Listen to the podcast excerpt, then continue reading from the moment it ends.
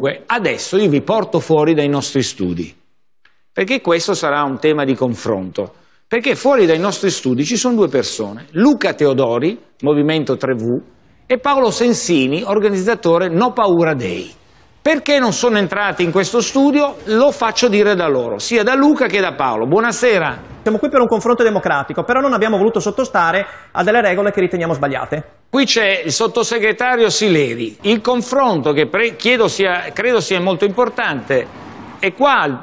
Vuole chiedere qualcosa? Il sottosegretario viene da un partito che è nato nelle piazze, è cresciuto nelle piazze, sostanzialmente in cui tutto uno valeva uno. Questa era la battaglia fondamentale, la parola d'ordine. Ecco, uno di noi vale uno e non vale semplicemente l'opinione di un medico, di un dottore che chiude la bocca a tutti, anche perché in quest'anno abbiamo sentito dire tutto e il contrario di tutto. Lei ha detto che i vaccinati sarebbero più a rischio, se lo ricorda Luca?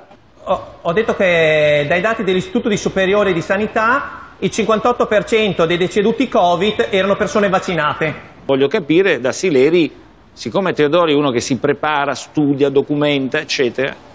Tanta gente studia e viene pure a fare gli esami all'università, dice io ho studiato tanto però poi li bocci.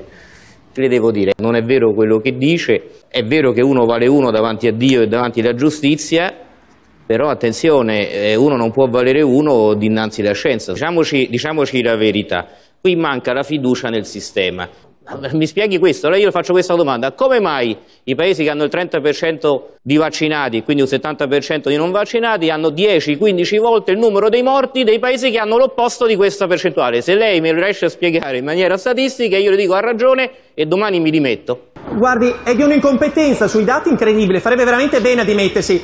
Perché in India che c'è 1.400.000.000 di persone e la copertura vaccinale è del 30%, ci sono 300 morti, in Italia che siamo all'85, ne abbiamo 60 ma siamo 60 milioni, cioè il tasso di mortalità in Italia è 4 volte superiore rispetto all'India e l'India ha il 30% di copertura vaccinale, lo può verificare qualsiasi ascoltatore della trasmissione, basta che dica perché il paese europeo, perché l'India non sono esseri umani? Sì, ma magari. Perché mi parlate dell'India e non dell'Italia? Io questo che non capisco, Teodori, io rispetto anche gli indiani, ma stiamo parlando di numeri italiani e andate a rifugiarvi sull'India. Abbiamo fatto le mappe, abbiamo vista, l'abbiamo fatta vedere anche oggi sul mondo. Faccio veramente fatica, è difficile dialogare perché per me queste persone vivono in una realtà parallela, cioè si sono costruite un mondo ideale nel quale vivono e vivono dissociati dalla realtà in cui vivono miliardi di persone. Perché l'India non sono esseri umani? Sì, ma magari. Sono persone purtroppo pericolose per la società intera, quindi... Che una misura come quella dei Green Pass che è stata imposta ora, il Super Green Pass, sono misure che mi riportano alla memoria della vecchia Unione Sovietica, quando per avere una legittimità come esseri umani liberi bisognava avere delle carte speciali. Noi avevamo una cosa che si chiamava carta d'identità che è stata messa da parte, si è introdotto questo documento che discrimina. Sensini, anche il suo amico Freccero la pensa come lei e ha una sponda, Freccero uomo di sinistra, intellettuale eccetera, ormai gli è rimasta la sponda solo i Fratelli d'Italia. Abbiamo fatto le mappe. Sì, ma magari.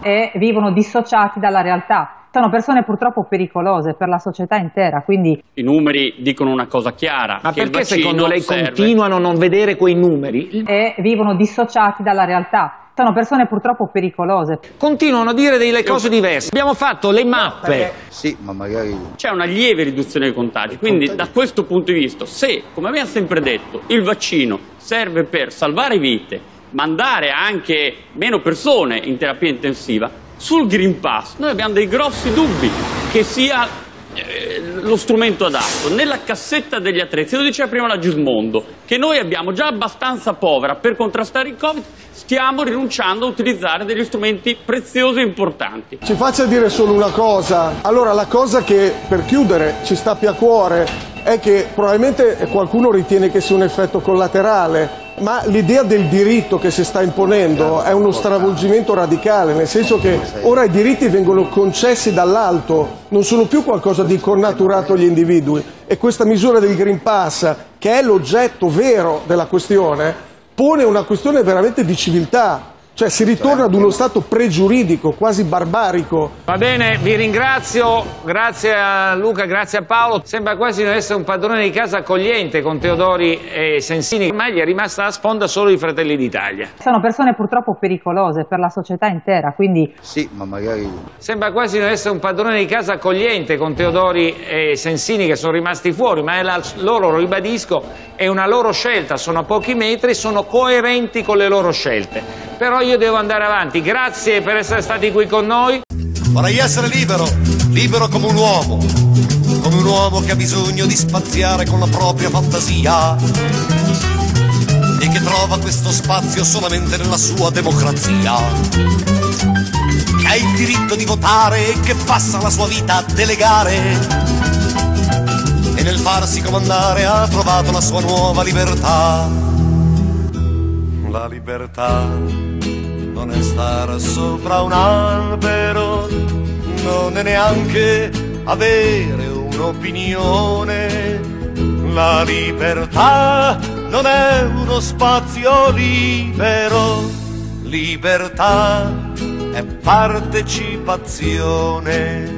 La libertà non è stare sopra un albero, non è neanche il volo di un moscone. La libertà non è uno spazio libero, libertà è partecipazione.